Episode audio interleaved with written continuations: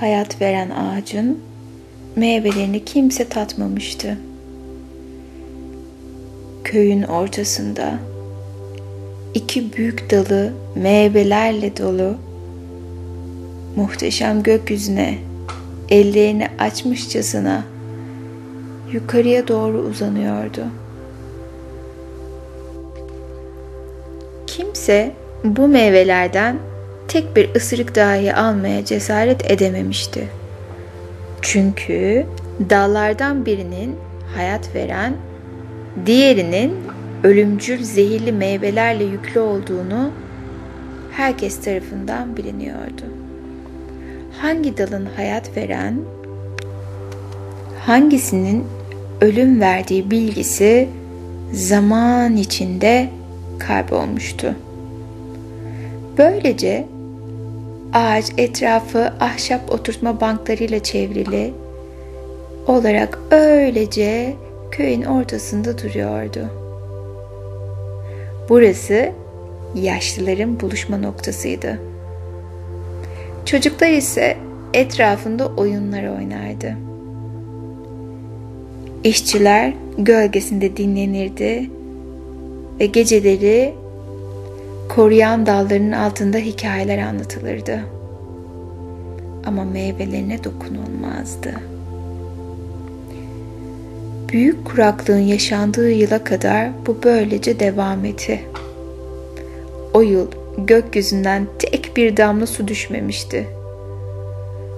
Tohumlar toprakta kurumuş, kıtlık başlamıştı. Köyde ölümün gölgesi dolaşıyordu. Ama hayat veren ağaç yeşil kalmıştı ve meyveleri her zamanki gibi kocaman ve soluydu. Kökleri dünyanın merkezine o kadar sıkı sıkıya bağlıydı ki diğer bütün bitkiler kuruyup ölürken o gizli suya bağlanmış, ulaşmış ve kendi kendini besliyordu. Köylüler ağacın meyvelerini korku ve açlık dolu bakışlarla gözlüyorlardı. Ve ta ki bir gün torunu hastalanan yaşlardan biri bütün köylüleri ağacı çağırana kadar. Torunumun sağlığı uğruna bu meyvelerin birinden bir ısırık alacağım. Beni izleyin. Ölürsem ona diğer daldan bir meyve verin ve torunumun hayatını kurtarın. Umarım bu fedakarlığım daha pek çok nesile hayat verir. Yaşlı adam bunları söyledikten sonra bir meyveden ısırık aldı. O çiğnemeye devam ederken insanlar da onu izlediler. Yedikçe adamın sırtının dikleştiğini, saçlarının beyazdan siyaha döndüğünü cildinin parlaklaştığını seyrettiler. Hayat veren meyveyi ısırmıştı. Bütün köylüler fırlayıp o daldan bir meyve koparmaya koştu. Herkese yetecek kadar hatta daha fazlası bile vardı. Sanki onlar meyveleri kopardıkça yerine yenileri geliyordu. Gece ağacın dallarının altında hayatın dönüşünü kutlamak için müzikler çalındı danslar edildi ve neşe dolu şarkıların yankısı dallardan gökyüzüne kadar ulaştı. Çocuklar uyuduktan sonra endişeli bir fısıltı ayın altında kalplerden dudaklara yayıldı.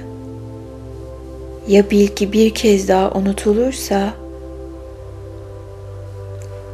ya şifa veren tarafı unutursak ya bir çocuk masum bir şekilde ağacın yanlış tarafına uzanıp hayatını kaybederse zehirli meyveleriyle o uğursuz dalın gözlerinin önünde durması tehlikeli değil miydi? Bir şey yapmalıydı. Hemen bir testere, altı çift el, işte çözüm. Hepsi tatmin olmuş bir şekilde yataklarına gittiler. Zehirli dal kesilmiş, yerde yatıyordu. Ertesi sabah köy bir feryatla uyandı. Hepsi dışarı koştular. Bir de baktılar ki hayat veren ağaç ölmüş. Tüm meyveleri kurumuş. Gövdesinin içi bile kupkuru ve bomboş olmuştu. Daha bir gün önce onca kişiyi olgun meyveleriyle besleyen ikiye bölünmüş ağaç bir gecede kuruyup ölmüştü. Bu güzel masal aslında bize hayat bir çelişkidir. Gece olmadan gündüz, dinlenme olmadan çalışma, gölge olmadan varlık olmaz diyordu. Hayatı çelişkileriyle kabul etmek, gerçekliği olduğu gibi kabul etmek ve kucaklamaktır. Yanlış etiketi yapıştırdıklarımızı ortadan kaldırmaya çalıştıkça bir çelişkiler diyarında yaşar, bir anlamsızlık hissiyle dolarız. Kendine yasakladığın davranışları inceleyerek seni özgür bırakacak kişilik özelliklerini ve alışkanlıklarını keşfedebilirsin. Gölgeni keşfet. Arka bahçende hangi değerli yeteneklerin gömülü? Başkalarında gördüğünde seni gerçekten kızdıran ve güçlü bir negatif yüklenmeye neden olan kişilik özellikleri ve davranışların bir listesini yap. Listeni baştan sona oku ve sende en güçlü negatif yüklenme neden olan dört maddeyi belirle. Listendeki özellikler üzerine kafa yor. Bunlar senin kendinde bastırdığın ve kabullenmeyi reddettiğin gölge özelliklerin olabilir mi? Bu gölge benliği hayatında daha önemli bir rol oynamaya devam edebilir misin? Hadi bir deneme yapalım. Tadılmamış meyveyi ısır. Tadabileceğimiz halde hiç tatmadığımız yiyecekler vardır. Tıpkı hayat veren ağaçta dokunulmadan duran meyveler gibi. Mahallendeki süpermarketin veya egzotik meyve ve sebzeler satan bir dükkanın raflarını inceleyip hiç tatmadığın bir meyve veya başka tür bir yiyecek bul. Sonra masaldaki yaşlı adam gibi yeni bir şey deneme riskini göze al. Tadı çok iyi veya çok kötü çıkabilecek olsa da bu riski al. Genellikle tek düzeliğimizden sıyrıldığımızda hayat veren tatları keşfederiz. Ve bu güzel masalı bir alıntıyla bitiriyorum. Tüm günahların ve sebapların ötesinde bir yer var. Seninle orada buluşacağız. Celaleddin Rumi'nin söylediği bu güzel alıntıyla bu gecenin masalını bitiriyoruz. Ve her karanlığın aydınlığa çıkması gerektiği gibi biz de hayatımızdaki her şeyin muhteşem bir denge içerisinde olduğunu da bilmeliyiz. İyilik ve kötülüğün, gece ve gündüzün, siyah ve beyazın aslında muhteşem bir denge içerisinde olduğunu ve biri olmadan diğerinin hayatını devam ettiremeyeceğini biliyoruz. O yüzden kendindeki kusurları, yanlışları, seni öfkelendiren şeyleri sevgiyle kabul et. Hastalıklarını sevgiyle kabul et.